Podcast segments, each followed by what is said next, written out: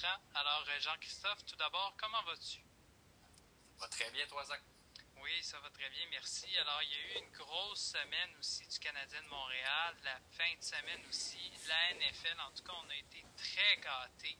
Alors, on va parler de hockey. Alors, grosse semaine la semaine dernière du Canadien de Montréal qui a quatre victoires, zéro défaite et deux en prolongation. Est-ce que tu t'attendais à ce que le Canadien sorte grandement tant fort que ça? Écoute, euh, surtout sur la route, ce qui rend l'effet encore plus exceptionnel, on savait que le Canadien allait être une bonne équipe cette saison. C'était c'était dans les attentes aussi de Marc Bergevin et de Claude Julien. Mais de là à avoir un bon début de saison comme ça, euh, de sortir contre des, de bonnes équipes quand même offensivement comme les Oilers, bon, c'est sûr que les Canucks, ça va être un petit peu plus difficile cette saison. Euh, on est allé quand même arracher un point aux Leafs, puis on aurait pu gagner ce match-là aussi. Euh, c'est vraiment tout un début de saison. Je sais pas toi, qu'est-ce que tu en as pensé, mais de mon bord, j'ai été pas mal impressionné.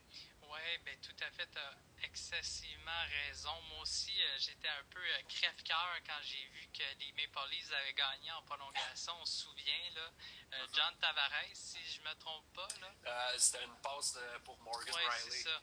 c'est ça, la belle passe de John Tavares m'a un peu fait mal au cœur parce que le Canadien méritait quand même cette victoire-là et j'ai hâte à la prochaine confrontation Maple Leafs. Qui jusqu'ici se débrouille quand même pas mal. Oui, ben oui. Mais aussi, on va parler quand même des Oilers et des Canucks qui quand même se mm-hmm. débrouillent pas si mal. Mais tantôt, on va parler aussi de Joël Armia, la mise en échec qu'il y a eu. On va en reparler de ça. Mm-hmm. Myers qui se croit innocent dans cette dans ce geste-là. On en reparlera tantôt. Ouais. Mais euh, que dire aussi euh, des gardiens, Jake Allen et Carey Price? J'aimerais savoir, euh, qu'est-ce que tu en penses de Jake Allen jusqu'ici? Ben, Jake Allen, il n'y a pas grand monde qui le connaissait. Oui, il a joué son hockey junior au Québec dans la LHJMQ, mais il n'y a pas grand monde qui le connaissait dans la Ligue nationale. Mais ce qu'il faut savoir, c'est que c'est un bon gardien, Jake Allen. dans l'année dernière, il jouait avec une bonne défense, euh, celle des Blues de Saint-Louis avec Alex Pietrangelo, entre autres. C'est sûr que quand tu as des bons défenseurs comme ça devant toi, c'est toujours plus facile de faire les arrêts. Mais euh, Jake Allen, lorsque la défense ne faisait pas le travail, lorsque les tirs provenaient de l'enclave, du bas de l'enclave, il excellait quand même. Donc, c'est quand même un bon gardien, Jake Allen. Donc, on pouvait s'attendre à avoir un gardien numéro 2, un gardien auxiliaire de qualité. Puis ça, ça faisait longtemps qu'on n'avait pas vu. Je pense que ça, on peut remonter à Peter Boudaille, honnêtement. Euh, mais sinon, là, en d'avoir une saison écourtée, Price va être quand même reposé, d'avoir un gardien de qualité comme Jake Allen, les journées que, qu'on va vouloir reposer Price, parce qu'on l'a vu là, lors du tournoi à la ronde, euh, le, tournoi des séries, quand Price est reposé et qu'il a quelque chose en jeu, c'est un gardien, c'est peut-être l'un, sinon le meilleur gardien de la Ligue nationale, eh bien, Jake Allen va pouvoir lui donner ça à Carey Price et va pouvoir donner des victoires aux Canadiens et tenir le fort, même si la, bonne défense du Canadien, parce que ça aussi, c'est une des surprises cette année, euh, comment Romanov se comporte en défense, comment Brett Kulak, qui est quand même une surprise euh, cette année, qui, à quel point il joue bien, ben, Jake Allen les journées ou les matchs qui va avoir un petit peu plus de travail parce que la défense va moins faire le travail, mais ben, Jake Allen y est là. Donc, et ça, ça donne un boost de confiance encore plus à l'équipe parce que euh, l'année dernière, quand Keith Kincaid était là, ben, la défense, l'équipe ne jouait pas comme si c'était Carey Price qui était là. Mais là, maintenant, tu vois qu'il y a cette confiance-là, ce style-là cette année avec le Canadien, peu importe que ce soit Allen ou Price devant le filet. Donc, c'est vraiment intéressant. Euh, toi, j'imagine que fan des Blues que tu es, tu connaissais un peu, Allen. Ouais. Es-tu impressionné, justement? Écoute, euh, Jake Allen, jusqu'ici, m'a prouvé qu'il est à la hauteur. On regarde ses statistiques ici. Le 21 janvier, contre les Canucks, il a loué trois buts. Euh, quand même, euh, contre Carey Price, là, on le sait qu'il n'y avait pas eu un très fort match ce jour-là. Et là, j'avais dit même à un de mes collègues, il faut que Jake Allen prenne les buts. Et là, on m'a dit non, il faut que Carey Price prenne les buts. Moi, j'ai dit pourquoi pas donner la chance à Jake Allen? Parce qu'on sait Jake Allen, quand même, il a gagné la Coupe Stanley. Mm-hmm. il a l'expérience. Et aussi, le 18 janvier contre les Oilers, il y a eu un but accordé. Alors, moi, je suis très content de l'acquisition de Marc Bergevin. Ça a été solide, son acquisition. Alors, comme tu dis si bien, c'était important d'aller chercher un gardien numéro. Euh, comme je dirais, il a été numéro un avant, mais aujourd'hui, c'est un très bon gardien numéro 2. Et Carey Price, notamment, il a joué quatre parties euh, en ce moment. Alors, qu'est-ce que tu en penses de Carey Price jusqu'ici? C'est dur avec Carey Price parce que bon, il n'y a, pas eu de, saison préparatoire, il n'y a pas eu de, match préparatoire. Donc, il arrive un peu comme assez difficilement. Euh, c'est dur pour un gardien de se mettre dans sa zone dès le départ quand euh, tu n'as pas été devant le filet depuis euh, bon, cet été avec les séries. c'est sûr que c'est plus difficile. Il n'a pas affronté des, des mauvaises équipes, mais Carey Price, c'est pas un joueur qui va euh, exceller en début de saison. On le connaît, on le sait, ça fait longtemps qu'il est à Montréal, on le sait. Les fameuses euh, citations, le chill out là, aux fans, parce que c'était difficile pour Carey Price en début de saison, c'est pas nouveau. Je pense que c'est là aussi que, avec le, le vécu qu'on a de Carey Price, c'est facile de ne pas s'emballer avec le fait que oui, il va accorder 5 buts, oui, il va accorder 4 buts. Là, la bonne nouvelle, c'est que quand il accorde 5 buts, ben, son équipe est capable d'en marquer 6. C'est plus une histoire de il faut que Carey Price soit la première étoile à chaque match. Tout le temps parfait, oui. Exact, exact. Tu n'as plus besoin d'avoir un Carey Price toujours parfait. Et ben non, Carey Price, c'est pas, pas Jésus. C'est, pas, pas parmi les, les, cinq meilleurs gardiens de la Ligue en ce moment. Non, peut-être pas. C'est peut-être le numéro 6, le numéro 7. On le sait pas.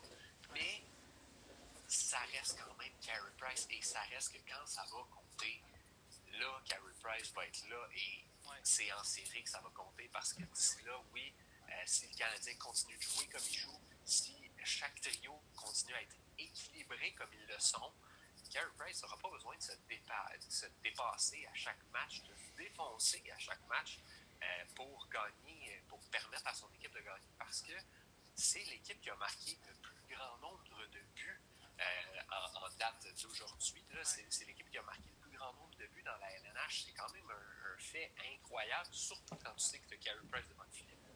Oui, c'est vrai. Oui, tout à fait. Puis on voit ici contre Toronto, il a accordé 5 buts. Euh, c'est rare qu'Air Price laisse 5 buts, euh, comme tu disais si bien euh, au début de la saison.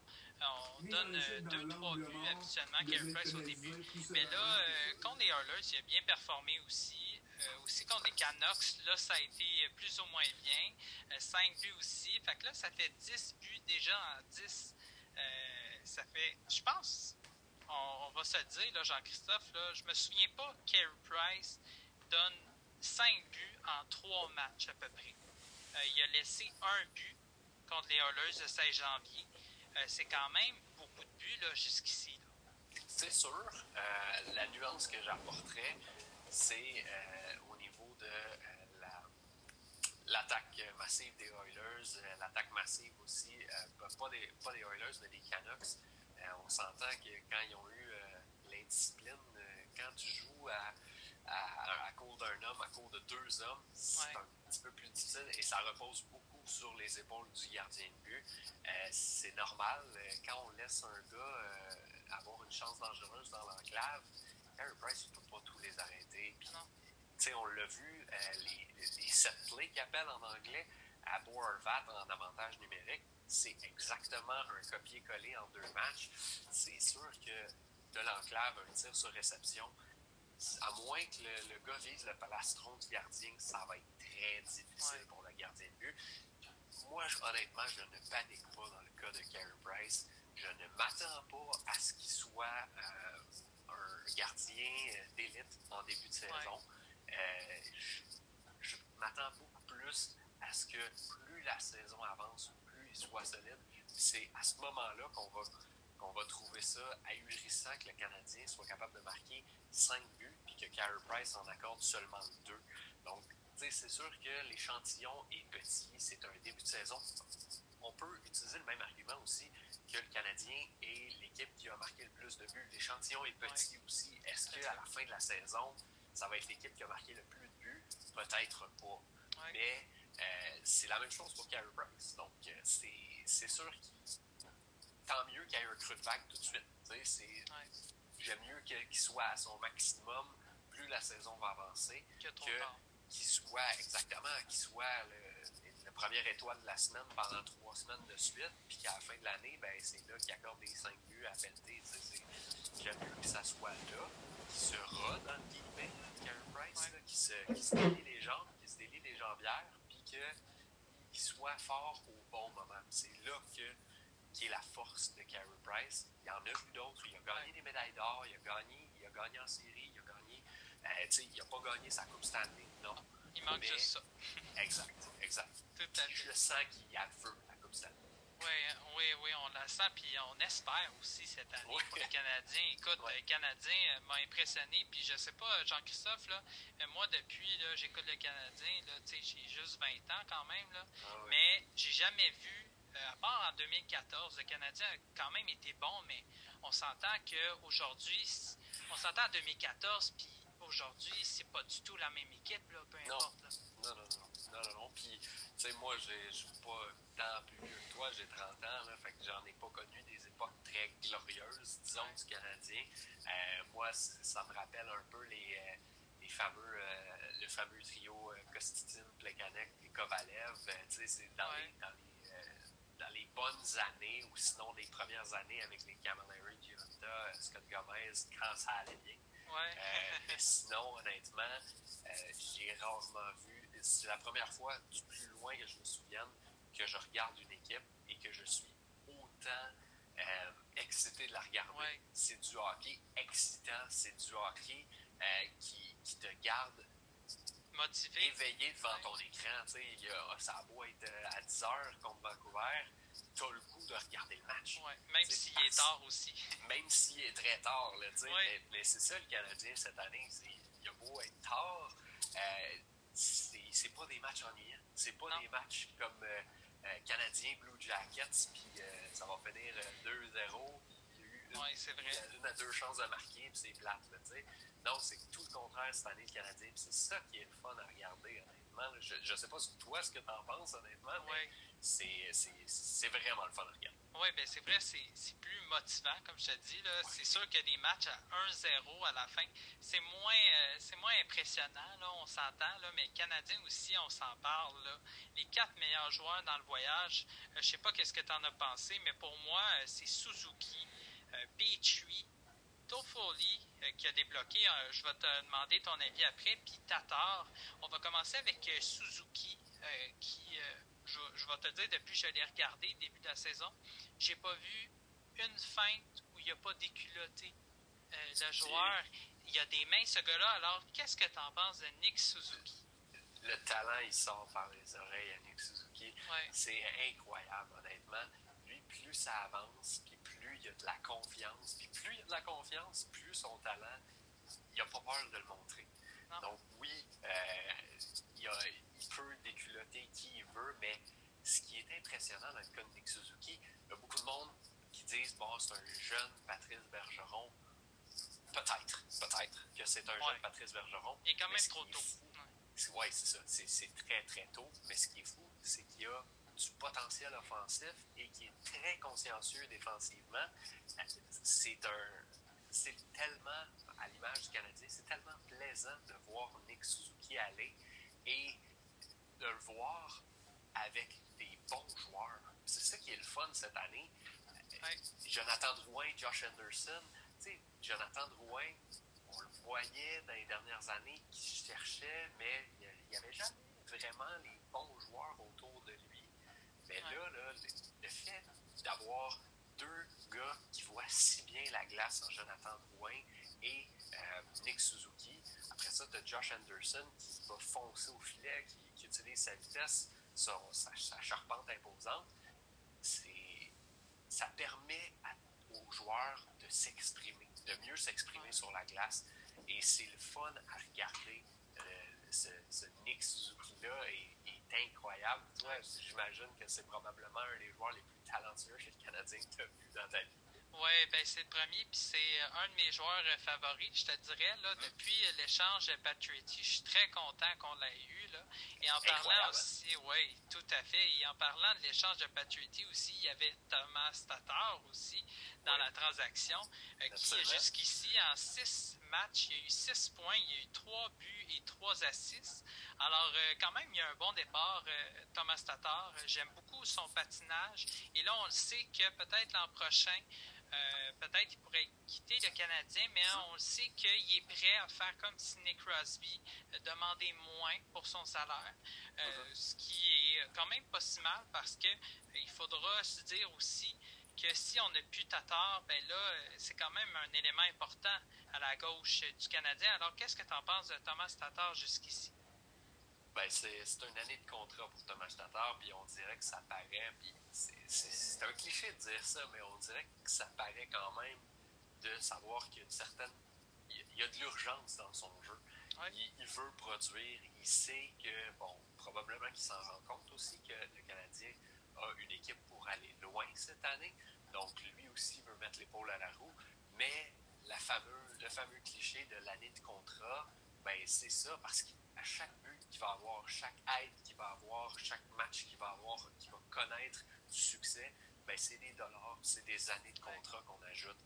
Donc, c'est sûr qu'il y a une motivation supplémentaire et euh, je ne serais pas nécessairement euh, surpris de le voir prendre moins d'argent euh, parce que, soyons francs, là, Thomas Tatar, je suis pas certain qu'il va avoir des meilleurs compagnons de trio que Brendan Gallagher puis Philippe Dano ailleurs dans la Ligue nationale. C'est sûr que si c'est avec les Pingouins puis on dit tu vas jouer avec Sidney Crosby ou avec l'Avalanche avec Connor euh, avec euh, McKinnon, c'est sûr que ou Connor McDavid à Edmonton, là, ok, peut-être que je vais me dire wow, vas-y, Thomas, vas-y.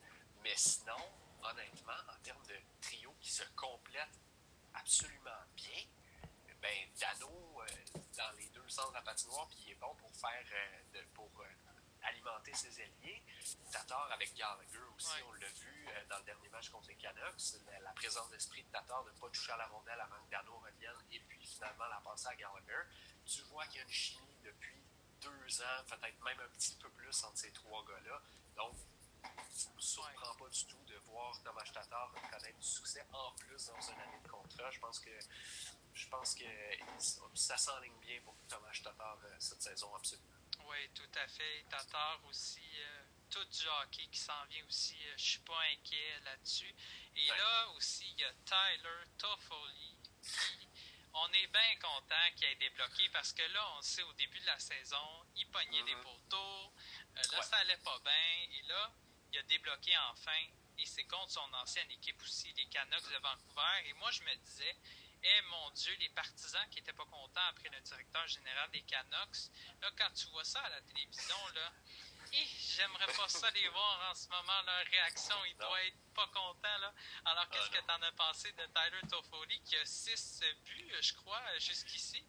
Eh ben, euh, je pense que c'est cinq, euh, cinq buts, mais euh, moi, je suis pas surpris de voir Toffoli connaître du succès contre les Canucks pas nécessairement parce que c'est son ancienne équipe, on s'entend, il a joué 10 matchs de saison régulière plus les séries. Euh, plus parce que c'est une défense qui est horrible. Les, les, les Canucks de Vancouver, j'en avais parlé, j'en avais parlé un peu la semaine passée. C'est une défense qui a beaucoup de misère dans l'enclave et le pain et le beurre de Tyler Toffoli, c'est l'enclave. On l'a vu. Euh, des, bon, c'est sûr que des fois, il arrivait euh, seul devant le gardien, mais des fois, souvent, c'est des c'est pas très loin du gardien qui va marquer ses buts. Des tirs déviés, euh, il a complété une belle passe de Suzuki qui était quasiment dans le but, Tyler Toffoli, à ce moment-là. Tu vois qu'il euh, a besoin d'être dans cette zone-là. Et là, je vais mettre un frein. Oui, il vient d'être nommé meilleur joueur de la semaine, la première étoile de la semaine dans la Ligue nationale, mais ne vous attendez pas à 25 buts la part de Tyler Toffoli. Non. Oui, il connaît un excellent passage en ce moment. Et c'est normal aussi. Il y a un gars euh, qu'il faut mentionner, qu'on mentionne pas beaucoup, c'est Yaspiri Kotkaniemi, Ouais. qui, cette année, est excellent, surtout en zone offensive. Le gars va, euh, ça va être un, un sujet euh, de, de ma prochaine chronique avec Sport Logic. C'est un gars qui va euh, en échec avant, domine cette année chez le Canadien. Il Ouais, est il capable de récupérer des rondelles, euh, des batailles à un contre un en zone offensive, il les gagne pas mal tous. Donc, c'est un excellent joueur pour Tyler Toffoli parce que une fois qu'il a gagné le disque, ben, il a juste à passer à Toffoli qui lui est capable de la mettre dedans. Par contre, je vous en supplie, Tyler Toffoli, ce Ouais. n'est pas Maurice Richard. Non, il ne ça, gagnera pas sûr. le trophée Maurice Richard cette année. Il a marqué Non. 5 buts. C'est correct, mais c'était contre les Canucks. Il faut Oui. se dire ça. Les Canucks vont finir avant-dernier de la division Nord, à- après les- avant les sénateurs qui vont finir dernier. Donc, c'est pas une équipe. euh, il va pas faire ça chaque semaine, le Tyler. Non. Loin de là, mais on va le prendre. Ben oui, ben oui, c'est ça, on va le prendre. Et euh, comme tu dis aussi, euh, je serais pas étonné même à ça, même si tu disais tantôt avant-dernier, les Canucks, écoute, même si le dernier, là, eux puis euh, Ouais. Ottawa, là, écoute, ils sont quand même ils sont quand même assez égales là, niveau défensif. là. Mais euh, non, c'est assez impressionnant, Tyler Toffoli, quand même. Et là, euh, quand même, contre les Canucks, en parlant d'eux autres, euh, Myers. Euh, Ouais. Quand j'ai vu ça, euh, la mise en échec qu'il a faite, euh, moi, je m'attendais, je vais, je vais être honnête et franc, je m'attendais à une suspension d'au moins Ouais. deux matchs. Euh, je le voyais, oui, exactement, et je voyais que c'était volontaire. Et la frustration est de l'antisportif. Euh, moi, j'étais un peu déçu de Myers. Je trouvais que ça manquait de couilles parce que, tu sais, je comprends, t'es frustré, mais tu sais, Armia, en plus, est dans une position vulnérable. Euh, tu sais, prends-toi quelqu'un de ta taille, au pire, va, va prendre Ouais. chez Weber, là. Ouais, ouais. C'est comme Chara qui se prend à Gallagher, là, des fois, ça, ça me fait rire. Mais euh, est-ce que tu t'attendais à une suspension de la Ligue nationale envers Tyler Toffoli? Envers, Euh, Tyler- Ty- Tyler Myers. Euh, oui, honnêtement, si tu es la Ligue nationale et tu veux être conséquent et tu veux enrayer des coups comme ça, dans ma tête, tu pas le choix. Et, et c'est pas une histoire de c'était contre le Canadien. Si ça s'était passé contre les sénateurs d'Ottawa, c'est la même chose. C'est applicable à Tu tout le monde, oui. Tu veux enrayer ce- ces coups-là. Euh, je comprends que c'est un coup, entre guillemets, il n'y a pas de matière à suspension pour des coups euh, dans l'angle mort, des blindside hits qu'ils appellent.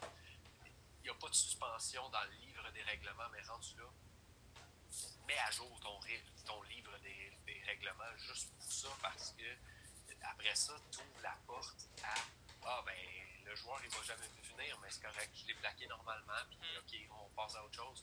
Tu sais, c'est pas une histoire aussi, il a réglé ses comptes avec Joel Edmondson après, ça n'a Ouais. pas rapport, pas en tout, là. Non. Je pense que même s'il avait été suspendu, il y aurait eu une bagarre après, puis c'est correct. Ben, non, c'est pas correct, mais il y aurait eu une bagarre après. Euh, mais la Ligue nationale se doit, si elle veut faire respecter des, des coups salauds comme ça, là, tu te dois de suspendre, que ce soit juste pour un match. Mhm. Ouais. Que ce soit juste pour un match. Tout à fait.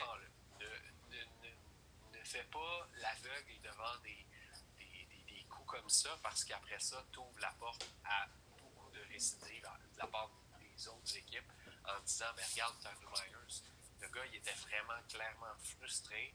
Euh, Peut-être que oui, ça arrive vite au hockey, mais encore là, tu n'as pas besoin d'aller frapper Yoel Armia de, de cette façon-là quand lui il est vulnérable.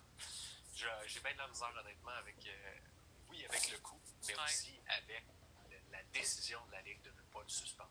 Oui, puis aussi, euh, on va retourner un petit peu en arrière. Aussi, un exemple, Paul Barron qui avait fait la mise en échec euh, contre le joueur des Panthers. McKenzie, oui. Oui, exactement. Puis c'est ça.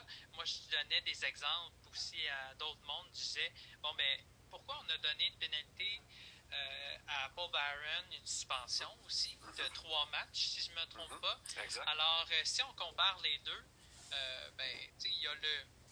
Paul Barron, on s'entend, c'est pas le plus gros joueur euh, contre Myers. On- on s'entend, mais je pense que c'était pas fort pour Baron quand même son geste. Mais je pense que Myers était plus volontaire, il savait ce qu'il faisait, puis c'est ça que je trouve ça dommage, c'est que Joël Armia, c'est comme s'il y avait tout le temps le karma après lui. Quand ça va tout le temps bien, il est tout le temps blessé après. L'année dernière, il y avait eu une super séquence, il a été blessé à la cheville, puis là, cette année, c'est commotion cérébrale. Je veux dire, la malchance tourne autour de lui. C'est vraiment triste. Pauvre gars. Mais puis, tu sais, ça me fait penser un peu, puis c'est une comparaison boiteuse, mais à Saku Koivu. Tu sais, c'est Saku Koivu, euh, en début de carrière, il s'en allait vers une saison incroyable. Il y avait un début de saison incroyable et il s'est blessé. Si je ne me trompe pas, c'est à un genou. Puis après ça, il est revenu, puis c'était plus, plus le même genre de joueur. C'est resté un bon joueur. Même chose aussi en série, à un moment donné, contre les Hurricanes. Ça allait très bien. Oups, le bâton de Justin Williams dans l'œil. Coupe l'œil, fini pour les séries. Fait que, tu sais, ça a été le même genre de joueur. Des fois, ça arrive. C'est dommage pour le joueur, mais euh, la malchance, ça chante sur eux. C'est ouais. plate à dire comme ça, mais c'est ça. Puis, euh, Yoel Armia, c'est sûr que c'est ça euh, en ce moment. Euh, bon, est-ce que euh, la commotion cérébrale, on ne sait jamais qu'est-ce que ça. Ouais. Comment ça, ça, ça, peut se régler. Chaque joueur est différent. Ouais. Peut-être qu'il va avoir de la, de la, misère à patiner pendant encore une semaine, deux semaines, un mois. Peut-être que. Euh, on l'a vu au football, c'est un sport complètement différent, mais euh, Patrick Mahomes, il avait une commotion cérébrale, il a joué le match. Donc, ça, peut, ça peut se régler plus rapidement, mais on va voir, là, honnêtement. Pour, on y souhaite le, le, meilleur à Yoel Armia parce que tu disais, ça, le, trio de Toffoli, Armia puis euh, Kotkaniemi ah, ça, ça fonctionnait. Mais oui, puis c'est ça, là, les quatre trios, ils fonctionnaient. Puis euh, aussi, euh, hier, il y avait, j'avais écouté La Poche Bleue. Je sais pas si tu connais avec ben Guillaume Latendresse, mon directeur général des Riverains, que je salue d'ailleurs. collègue à RDS. Oui, aussi, qui est rendu maintenant à TVA Sport. Mais il expliquait à tout le monde en parle, et ce que je trouvais ça intéressant, c'est qu'il disait que c'est important de se reposer. Euh, parce que les commotions cérébrales, il ne faut pas niaiser avec ça. Euh, Philippe Dano aussi, euh, d'ailleurs, on va parler de lui après, là, mais uh-huh. Philippe Dano aussi avait connu une commotion cérébrale, puis il avait dit que c'est important de ne pas prendre ça comme acquis. puis même Guillaume La Tendresse le disait très bien aussi qu'il ne faut pas prendre à, à la légère. Alors, pour tous les jeunes hockeyeurs, si vous avez des commotions, là, prenez soin de vous, puis euh, attendez, attendez que ça revienne parce que ça peut faire des grosses séquelles. Et Guillaume Latendresse, si bien dit, aujourd'hui, il y en a encore des séquelles. Ben Et euh, on va voir pour Sidney Crosby aussi. Moi, je lui souhaite pas parce que personne, je souhaite à personne que ça arrive, mais au moins il est encore là, mais espérons qu'il n'en souffre pas plus tard. Alors euh, maintenant, Philippe Dano, là on a entendu, il y a eu beaucoup trop de rumeurs. Il y a, aussi Pierre-Luc Dubois. Là, on va parler de Philippe Dano, mais là, qui aurait refusé un contrat de 5 millions pour 3 ou 6 ans, euh, si je ne me trompe pas.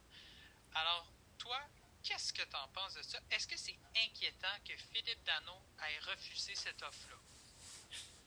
Est-ce que c'est inquiétant? Euh, je pense pas. Je pense que c'est normal qu'un joueur veuille toujours euh, l'an passé, si, mettons, à pareille date l'an passé, il avait pu signer le contrat à 5 millions, peut-être qu'il l'aurait fait.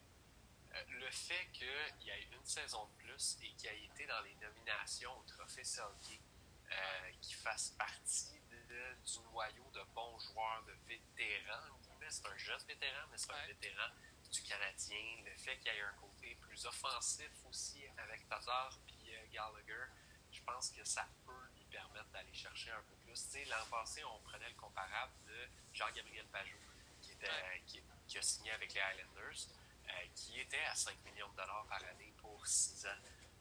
Je pense que Dano, pour moi, est un, une coche au-dessus de, de Pajot. Fait que si on utilise ce comparable-là, si Dano arrive à Marc Bergevin et il dit ben regarde, Pajot, il fait ça, là, 5 millions. Moi, j'aimerais savoir 5 millions et demi, 6 millions. Ça me surprendrait pas que ça fonctionne et que qu'il aille peut-être le chercher. Là il y a une différence, c'est euh, quand tu regardes la hiérarchie chez le Canadien, est-ce que Dano a, une valeur plus haute qu'un Jonathan Drouin, par exemple? Ouais, un Brendan Gallagher aussi. Ou un Brendan Gallagher aussi, exactement. Il est à 6,5 aussi, Brendan Gallagher. Fait que, tu sais, est-ce que des, des, des, gars comme ça, ça vaut plus que Dano ou est-ce que ça vaut moins que Dano? Donc, c'est là que. Moi, je pense qu'on pourrait s'entendre entre le Canadien et Philippe Dano. Ben, il faut. Euh, ouais. ben, c'est ça. Là, est-ce que. C'est parce qu'aussi, tu sais, est-ce que Dano va être un troisième centre à partir de maintenant? Oui, c'est ça. Qui est, qui, qui est, tough parce que là, on l'a mentionné, il y a Nick Suzuki qui est possiblement le centre numéro un d'avenir de cette équipe-là. Euh, tu as Kotkaniemi qui va être le centre numéro 2 de cette équipe-là. Mm. Est-ce que Philippe Dano, plus ça va aller, plus tu veux-tu, à, dans 6 ans, Philippe Dano à 6 millions de dollars si euh, il y a un jeune qui est capable de faire sa place. C'est plate, c'est la business. Puis Philippe Dano, honnêtement, c'est un gentleman, ce gars-là. C'est un méchant bon gars. Euh, en dehors de la glace, là, pour avoir fait des entrevues avec lui, c'est, il est vraiment, c'est vraiment un gars, c'est un gentleman. Il est vraiment le fun, Philippe Dano. Puis c'est un bon ambassadeur pour le Canadien. Mais malheureusement, puis on le répète souvent, c'est une business, le hockey. Puis est-ce que dans six ans, euh, il va pas avoir un Jake Evans qui va être capable de prendre des rôles de troisième trio, puis il va avoir quelqu'un d'autre sur le quatrième trio? Ça se peut très bien. Donc, honnêtement, je ne suis pas sûr que je donnerais un, méga contrat à, Philippe Dano. Euh, dans les 5 millions, 5 millions 200 000, qui est à le signer justement pour 6 ans à la limite, mais euh, de diminuer le, salaire. Donc, mettons d'y aller avec un 5 millions 200 000 pour 6 ans, ben là, je serais plus à l'aise avec ça. Non, je suis pas surpris qu'il aille, euh, pour répondre vraiment à ta question, je suis pas mm-hmm. surpris qu'il aille refuser parce que, d'après moi, actuellement, il vaut plus que ça. Mais est-ce que dans 4, 5, 6 ans, il va falloir plus que ça? C'est là qu'il va être, ça va être dur à dire. Oui, ben c'est ça. Moi aussi, j'ai un petit peu de la misère à voir Philippe Dano. sais Ça reste que, sais comme tu dis si bien, c'est une business aussi. Mais tu sais là, ce qui m'inquiète, c'est là qu'il ne veut pas 5 millions, ce qu'il veut 6, ce qu'il veut 6,5. Moi, j'ai entendu, euh, c'est encore des rumeurs, là, qu'il voudrait 7 millions. Euh, là, rendu là, moi, pour moi, c'est trop. Ben oui. Ben oui, oui, oui. C'est absolument trop. Puis, honnêtement, il ne trouvera pas ailleurs, ce 7 millions-là, parce que Dano, c'est plat. Mais c'est ça. C'est pas un son numéro 1 dans une équipe de la Ligue nationale. Une équipe compétitive, là. Ouais. Tu mets euh, même peut-être, on, en parlera tantôt, peut-être à Columbus, ça va être un centre numéro 1, là, mais, mais là-bas, la, ligne de centre est atroce. Mais c'est ça. C'est. Philippe Dano à 7 millions, t'oublies ça. Honnêtement, t'oublies ça, c'est va signer ailleurs, puis je suis même pas sûr que tu vas trouver ça sur le marché. Parce qu'en plus, faut pas oublier une chose. Là, en ce moment, Suzuki et Kotkaniemi sont sous des contrats de recrues. Oui, il faut les signer aussi. C'est ça. Ça va se payer cher, ça, là. là. Ben c'est pas. Euh, c'est, de, le salaire de Philippe Dano qui soit économisé en, en, en, en refusant de signer euh, 7 millions de dollars ouais. que tu vas pouvoir euh, gratter des sous pour Kotkaniemi et Suzuki parce qu'eux autres, ils vont, ils vont valoir 7 puis 8 millions de dollars à ce moment-là. là oui, tout à fait. Puis euh, là aussi, en parlant, là, ça aide pas Marc Bergevin aussi, parce que là, McKinnon l'a vanté. Il dit, je l'assiste, il dit, je pense que Philippe Dano est un gars sous-estimé. Il n'a pas encore eu la reconnaissance d'obtenir un trophée Selkie dont tu parlais, mais c'est tellement un bon joueur de centre. Il est sur mon cas à chaque fois que nous jouons contre Montréal, que nous soyons à domicile ou à l'extérieur. Alors là, ça envoie quand même un message quand même qui n'aide pas Marc Bergevin à son 5 millions. Là. On ah, vient de l'effacer solide. oui, absolument, parce que euh, puis ça, ça, me fait penser aussi, Philippe Dano euh, était celui qui surveillait Sidney Crosby lors des dernières séries. Crosby n'a pas été le joueur qui pouvait être lors des séries. Euh, on a à Sportsnet, lors du premier match euh, du Canadien, ils ont dit l'année passée, Philippe Dano, quand il est sur la glace en même temps qu'Austin Matthews. Austin Matthews n'a pas marqué de but euh, l'année dernière, toute l'année dernière. Donc, tu vois l'impact défensif qu'a Philippe Dano. C'est ça qui est important aussi pour une équipe parce qu'on l'a dit tantôt, là, quand ta défense est bonne, euh, tu peux te permettre de gagner des matchs 3-2, 4-3, euh, ou c'est plus facile. Par contre, j'ai rarement vu ça, malheureusement, un joueur défensif être payé 7 millions de dollars. C'est pas un gars qui va faire des 80 points et être bon en défense comme Patrice Bergeron, justement. C'est pas. Euh, il n'est pas rendu là. Ouais, c'est ça, pour avoir. C'est ça, pour avoir des 7, avoir 7 millions, fais-moi 60 points au moins, là, puis après, on, s'en reparlera de, de ça. même plus, là, à c'est ça, là, c'est rendu... Ah euh, faut, produire, oui, en défense, puis il faut produire, euh, faut que tu te fasses quasiment un point par match. Ben oui, c'est sûr, parce que surtout à Montréal, c'est pas évident non plus. Puis cette semaine-là aussi, il y avait beaucoup Philippe Dano, ce contrat-là, qui en parlait, et il y a aussi Pierre-Luc Dubois qui a été échangé finalement aux Jets de Winnipeg. Euh, les Jets acquièrent euh, Pierre-Luc Dubois et un choix de troisième tour en 2022. Et Patrick Lainé, ça, j'étais euh, pas surpris du tout et je suis content qu'enfin il parte comme ça. Je pense que ça fait quatre ans qu'on entend tout le temps la rumeur quand est-ce qu'il va venir à Montréal? Moi, je croyais pas du tout, là, mais j'étais un peu tanné que les journalistes essaient de, s'inventer des histoires. Et il y a Jack Roslovich euh, qui est euh, à Columbus. Euh, écoute, moi, Pierre-Luc Dubois, je suis quand même content pour lui. Je pense qu'il y avait de la bisbille dans Tortorella puis lui, sauf qu'il veut pas le dire, bien évidemment, pour rester professionnel. Jack Kroslovich et euh, Patrick Lainé aussi, on sent que ces deux joueurs-là, et peu importe, ces trois joueurs-là, voulaient quitter l'équipe et mhm. voulaient recommencer à zéro. Alors, ma question pour toi, c'est qui a gagné l'échange? La fameuse question. Hein? Euh, selon moi, ça va être les Jets de Winnipeg qui vont gagner cet échange-là.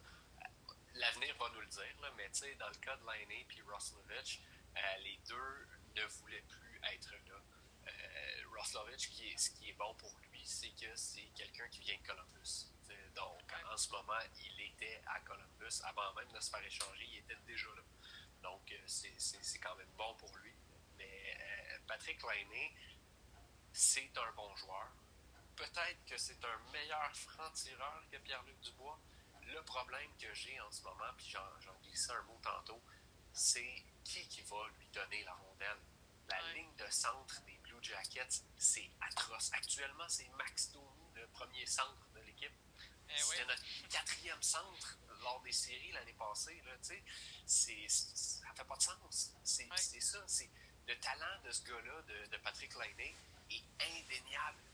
Sûr que ce gars-là, il est capable de marquer des buts. Ça se peut qu'il va en marquer des 30, des 40 buts par saison. Mais qui, qui va lui mettre la rondelle? Il peut pas tout faire tout seul. Là. Patrick Lainé, en ce moment, là, je vais te dire les deux premières lignes des Blue Jackets. Tu as Max Domi au centre avec Nick Foligno, Cam Atkinson. Après ça, Alexandre Texier, Olivier Bjorkstrand et Boo Jenner. Là-dedans, Patrick Lainé ne va pas. Euh, il n'y en a pas un là-dedans, honnêtement, qui est capable de euh, la mettre sur la palette de Lainé pour qu'il tire. Honnêtement, c'est, ça, va, ça va prendre des, des passes de Zach Wierenski ou de Seth Jones pour que Lainé marque des buts. Puis encore là, pourquoi aussi je donne les Jets victorieux dans cette transaction-là, c'est que dans deux ans, il n'est même plus à Columbus. Son contrat se termine, il ne voudra même plus être là. Non, ben, il n'y aura pas de fun. Non, non, non. Si Tortorella reste aussi. Là. En plus, en plus. Ça, ça reste. Puis, du côté de Dubois, tu sais, là, il va passer d'un centre numéro un à peut-être, potentiellement, moi je ne le vois pas rester au centre encore une fois, c'est Paul Maurice qui va prendre la décision, là, mais je ne vais pas rester au centre parce que bon, la première ligne de Shifley, Wheeler, euh, Connor, tu ne touches pas à ça. Après ça, Stachny, Eller, puis Kopp, ben, Kopp va, écoper euh, pour mettre du bois à gauche, probablement de la deuxième ligne. Et ça, ça pourrait être bénéfique pour lui, honnêtement. Euh, s'il va jouer avec des meilleurs joueurs, ça risque d'être bénéfique pour lui offensivement. il, il arrive dans un marché qui est un petit peu plus euh, euh, hockey, si on veut, euh, que Columbus. Columbus, Ben oui, c'est une sûr. très belle ville, c'est super le fun, mais c'est pas super hockey. Euh, donc là, il arrive au Canada. Il y a son père qui est là aussi à, Colum- à- à Winnipeg, qui, était, qui est entraîneur adjoint avec le Moose du Manitoba. Donc, tu sais, ça va. euh, il y a un environnement gagnant pour lui en ce moment. Puis, ça se pourrait que dans deux ans, il s'en aille de Winnipeg aussi. Ouais, Puis là, ça. ça soit un kiff-kiff au niveau de la transaction ou que les Blue Jackets gagnent parce que l'aîné finalement décide de rester. Euh, mais euh, d'après moi, à long terme, les, euh, les Jets vont sortir gagnants de cette transaction-là parce que Roslovich, c'est pas un. C'est un bon joueur, mais ça sera pas un Ouais, ben, joueur c'est ça. d'élite. Puis euh, l'aîné, ben, comme j'ai dit, je je sais pas avec qui il va jouer, mais Non. si c'est Max Domi, c'est pas. euh, c'est pas si excitant que ça, là, Non, Max pas- Domi. Non, on pas pour s'en- lui, là. on s'ennuie pas de lui, d'après moi, il va jouer à Fortnite pas mal. ouais, comme Peeling d'ailleurs, euh, ça, ça joue pas mal à Fortnite, mais bon, euh, qu'est-ce qu'on veut, hein? Euh, c'est eux qui décident leur vie, hein? c'est pas la Voilà. nôtre. Mais aussi, Roslovich, euh, aussi, t'en parlais, il avait hâte aussi de quitter les Jets. On sentait qu'il y avait un coup amer envers les Ah. Jets. Beaucoup plus que Patrick Laney, qui, quand même, on a vu sur Instagram, euh, était quand même sous le choc d'avoir été Ouais. échangé. Je pense qu'il ne s'attendait pas à être échangé nécessairement à Columbus aussi. Ben, c'est. Tu t'attends jamais vraiment à être échangé, même si. Je pense que l'aîné ne s'attendait pas à être échangé, même s'il savait qu'il resterait pas à Ouais. Winnipeg.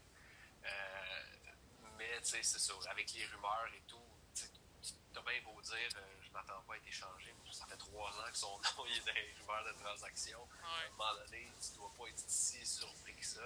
Euh, mais c'est surtout, c'est ça, c'est. Roslovich, je pense qu'il n'a jamais eu sa chance à Winnipeg. Je sais pas si c'était pas le gars de Paul Maurice, euh, je sais pas qu'est-ce qui s'est passé avec ça. Euh, c'est un bon joueur, là. On, l'a, dicté comme un très bon espoir avec les Jets, mais ça s'est jamais développé. Lui, peut-être qu'il va bien se développer sous John Tortorella, j'ai hâte de voir, mais, mais c'est pas. euh, lui, lui c'était clair, net et précis qu'il ne voulait. Je pense qu'il l'avait même dit qu'il ne jouerait plus jamais pour les Jets, donc euh, c'était, comme dit, c'est un peu comme du bois, là, sans l'avoir dit qu'il ne Ouais. jouerait plus jamais pour les Blue Jackets. C'était comme un peu un non-dit, puis il savait qu'il allait se faire échanger. C'était une patate chaude dans les mains du DG euh, Yarmo Kekalainen. Oui, non, exactement. Quand on a mis euh, sur le banc euh, des Benedict Tortorella, quand il l'a mis sur le banc, euh, moi, je me suis dit, ouf, euh, là, on joue avec le feu. Puis moi, là, je vais être bien honnête, là, j'avais été directeur général de Columbus. J'aurais sacré dehors euh, Tortorella, puis j'aurais gardé Pierre-Luc Dubois, parce que quand même, c'est ta vedette, là. Puis là, aujourd'hui, c'est comme tu disais si bien, Patrick Lainé, on ne le sait pas, peut-être va quitter dans deux ans. Alors là, euh, c'est très décevant, mais bon, ils ont décidé de garder Tortorella. Alors, En même temps, Dubois, tu savais que dans deux ans, il allait pas signer à Columbus. Tu c'est... Puis euh, l'affaire aussi, en mettant dehors un entraîneur, c'est toujours un couteau à double tranchant parce qu'après ça, tu dis aux joueurs qui sont meilleurs, plus importants que le coach. Fait que tu peux mal nourrir un peu l'état d'esprit de l'équipe en Ouais. se disant bon ben je peux faire ce que je veux de toute façon ils vont mettre dehors le coach euh, puis je pense qu'il y avait c'était bien connu là, que Kalainen puis Tortorella c'est c'était deux comme ils se font confiance l'un et l'autre puis Ouais. c'est correct avec ça mais je suis pas sûr que ça t'offre vraiment longtemps s'il y en a d'autres qui décident de faire pareil là. Mm. mais encore là ça reste à voir Oui, c'est ça. Puis euh, là, c'est ça. On tourne la page dans la Ligue nationale. Et là, en fin de semaine, tout du football. Euh, écoute, euh, j'ai été fasciné de voir les quatre équipes. Non seulement ils méritaient tous d'aller au Super Bowl, mais malheureusement, la loi, tu sais, c'est un à un. Comme la Coupe Stanley. Un, Ouais. un. Un dans l'Est, un dans l'Ouest. C'est la même affaire pour le football. aussi. Et là, il y a les Packers contre les Buccaneers. Et toi, euh, dans ta prédiction, tu votais pour qui surtout? Ah, écoute, dans la semaine passée, là, ceux qui vont aller regarder mes prédictions de la semaine passée, je me suis trompé dans les deux cas. C'est pas compliqué, c'est correct comme ça. Mais ah oui, ça arrive, je m'attendais, je m'attendais à, un gros match entre les Bucks et euh, les Packers. Et c'est ça qui est arrivé. Au début, on pouvait, on pouvait en douter, honnêtement, après la première demi, surtout avec le jeu de la, longue passe à, à Miller, de, Brady à Miller pour finir la première demi. Euh, mais euh, c'est ça. ça a été un match en deux temps pour les deux corps arrière et un match en zéro temps pour Matt LaFleur, l'entraîneur-chef des Packers. Parce qu'honnêtement, ça a été euh, les décisions très, très, très, très, très douteuses. Là, de faire un placement en fin de match quand un touché avec un converti de deux points, c'est l'égalité, puis tu redonnes ça à Tom Brady, qui a bien fait en première demi. C'est des décisions un peu spécial, mais on s'est tiré dans le pied, honnêtement. Il y a des mauvaises décisions aussi.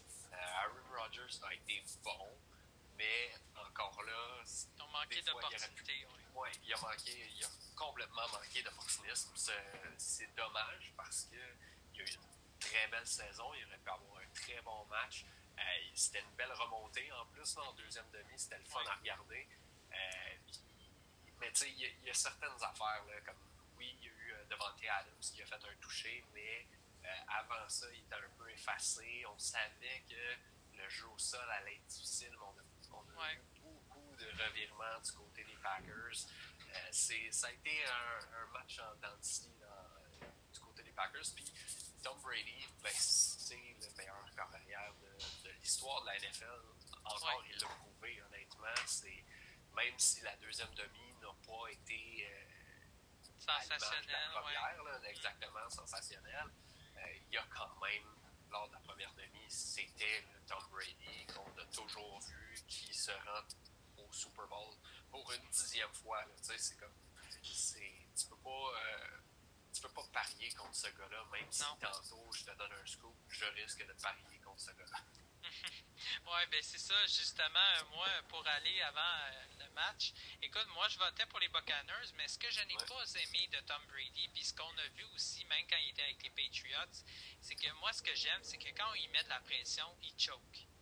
Puis c'est ça, puis là, là, ce qui a fait beaucoup, j'ai remarqué hier, même s'ils ont gagné quand même, euh, les Buccaneers, euh, je trouve que quand même, avec Tom Brady qui sont allés, je pense que c'est l'homme la situation, mais euh, il fait beaucoup d'interceptions. Euh, l'équipe adverse, hier, ils ont quand même beaucoup attrapé le ballon. Euh, ça, ça a quand même tué beaucoup. les Packers, malheureusement, ils n'ont pas pris l'opportunité. Mais là, on va reparler aussi des Chiefs contre les Bills, qui les Chiefs, super belle victoire. Mais avant de parler de ce match-là, au Super Bowl, Tom Brady devrait être parfait. Parce que là, contre Mahomes. Euh, là, Mahomes, euh, ce qu'on a vu, là, d'ailleurs, on va en reparler. Là, Kansas City a gagné hier 38-24 contre les Bills. Tout le monde votait pour les Bills. Je voyais sur euh, Instagram, Facebook, on vote tous pour les Bills. on aurait dit, toi puis moi, on votait pour Kansas City d'ailleurs. Et non, c'était une belle victoire. et aussi, Patrick Mahomes, je priais pour qu'il revienne parce que je voulais qu'il joue et c'est important, et comme tu disais si bien dans la précédente chronique, tu disais, euh, c'est important, Patrick Mahomes, qu'il ne revienne pas euh, dans les séquelles, comme mm-hmm. on disait si bien avec Guillaume La Tendresse. Ouais, exactement, que c'est important qu'il soit à 100%. Il a passé tous les tests. Et là, il était blessé aussi au petit orteil. Fait que là, il est blessé mentalement, puis aussi le petit pied, mais là, ils ont mis une prothèse euh, pour le pied. Euh, pour un gars, euh, Jean-Christophe, euh, qui a une commotion, pas si mal joué que ça. Écoute, ça a été impressionnant, mais ce qui m'a le plus impressionné de lui, c'est sa façon de trouver ses joueurs étoiles. Puis ce qui est à la fois un peu bizarre du côté des Bills, c'est de ne pas avoir été capable de réduire au silence les joueurs étoiles. On s'entend Tyreek Hill, c'est une gazelle, ce gars-là. Tout le monde le sait. le, football au grand complet le sait. Et malgré tout, on a quand même été incapable de le contenir parce que ce genre de joueur-là, tu ne peux, tu ne peux presque pas l'effacer, mais tu veux le contenir. Ça, on n'a pas été capable de faire. Et l'autre chose, l'option facile pour Pat Mahomes, c'est Travis Kelsey, l'allié rapproché. On s'entend, c'est possiblement le meilleur joueur après Patrick Mahomes dans cette équipe-là. Et j'inclus malgré tout Tyreek Hill, mais Travis Kelsey, c'est le dépanneur de Pat Mahomes. Quand euh, Mahomes ne sait pas quoi faire avec le ballon, il va regarder vers Kelsey et il va dire démerde-toi, je lance le ballon dans ta direction. Et 9 fois sur 10, Kelsey va être capable de sortir avec le ballon. Donc, et ça, on n'a pas, été capable du côté des Bills de euh, soit arrêter un ou l'autre. Là, c'est ça qui va être important du côté des Bucks, c'est d'arrêter un ou l'autre et non de les laisser les deux partir parce que sinon ça va être dévastateur. Puis on l'a vu, là. Tu sais, c'est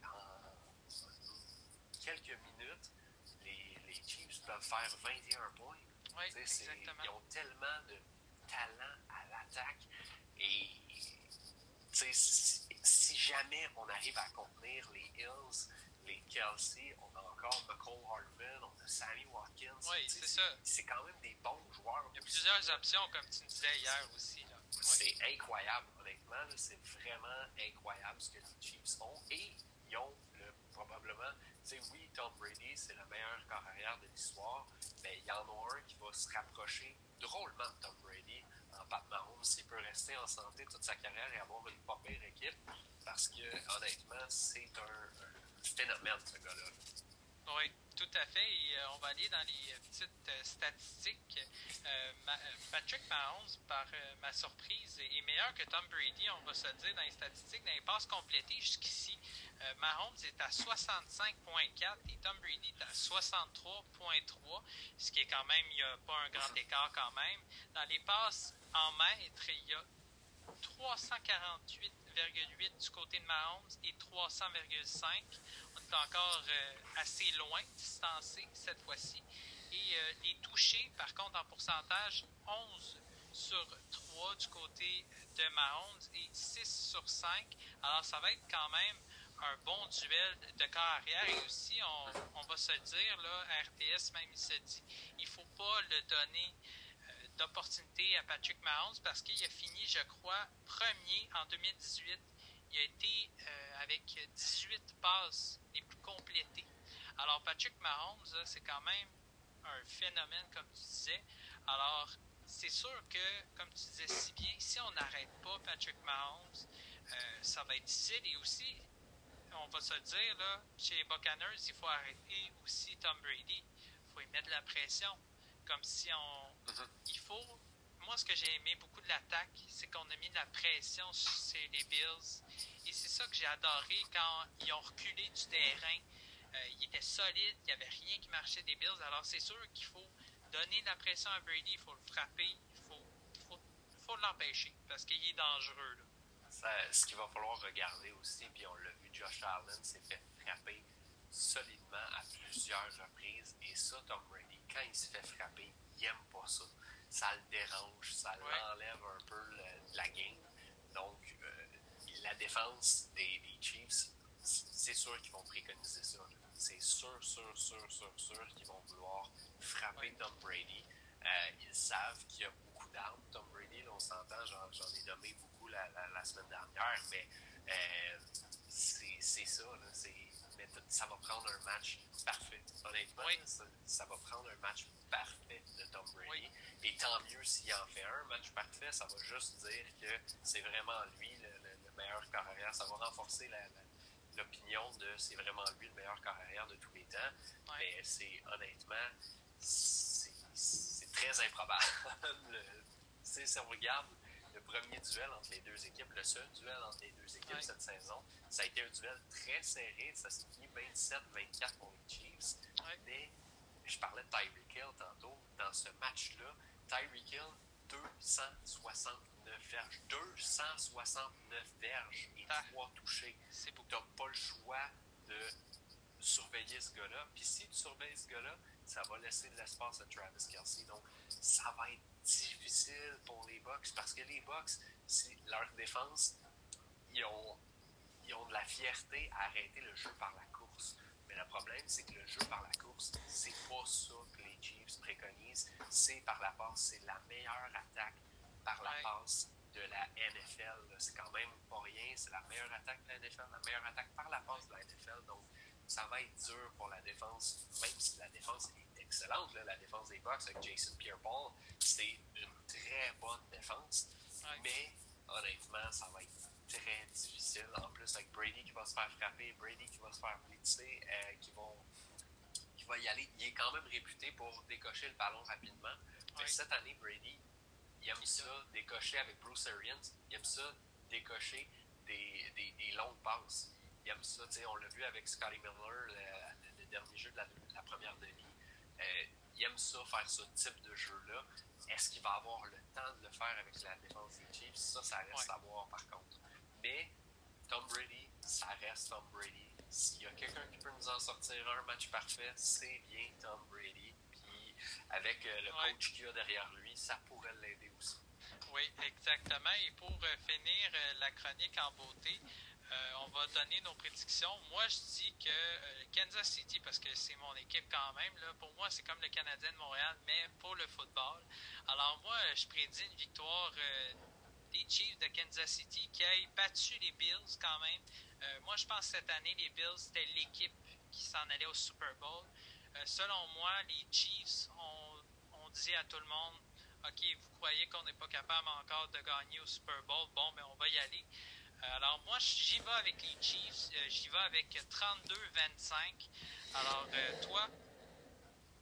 Honnêtement, je vais aussi avec les Chiefs. Euh, je pense que les Chiefs ont marqué beaucoup de points, 35 points à peu près. Euh, les Bucks, je suis pas si sûr que ça, honnêtement. Euh, j'irais peut-être avec le 7. C'est plate, là, mais peut-être peut même un peu plus. On, va, on, va, se dire 21 pour, pour donner trois touchés à Tom Brady. Mais d'après moi, ça va être sans dire une dégelée, je ne veux pas dire une dégelée parce que deux possessions, c'est pas si pire que ça, mais ça, ça risque d'être un match en, faveur des Chiefs parce que tu peux pas, autant tu peux pas euh, parier contre Tom Brady, autant tu, tu peux juste plus parier contre les Chiefs. C'est tellement fort comme équipe, ça n'a pas de bon sens. Mais ça va tout être un match. Ben, c'est ça. C'est la, seule, c'est pas un point d'interrogation, mais la, la seule façon d'exploiter les Chiefs, ça va être euh, leur défense. Mais je suis pas sûr que euh, Tom Brady va vouloir euh, se faire frapper. Peut-être, mais ça, va être tough. Ça va être tough pour Tom Brady. Oui, exactement. Alors, merci Jean-Christophe. Alors, on va suivre ça aussi. C'est le 7 février 2021. Euh, le Super Bowl, ça va être euh, chez les Buccaneers euh, aussi. Alors, on a bien hâte de voir ça. Et aussi, on a hâte de voir le Canadien de Montréal qui va jouer aussi jeudi contre les Flames de Calgary. Alors, nous nous retrouvons lundi prochain. on va être là avec mes collaborateurs et Jean-Christophe aussi, s'il est disponible, bien sûr. Alors, mais alors c'est ça. J'ai très hâte au Super Bowl. Alors, merci beaucoup J'espère que vous avez apprécié. Alors, c'était Zachary Savaria et Jean-Christophe Bertrand. On vous souhaite une excellente soirée.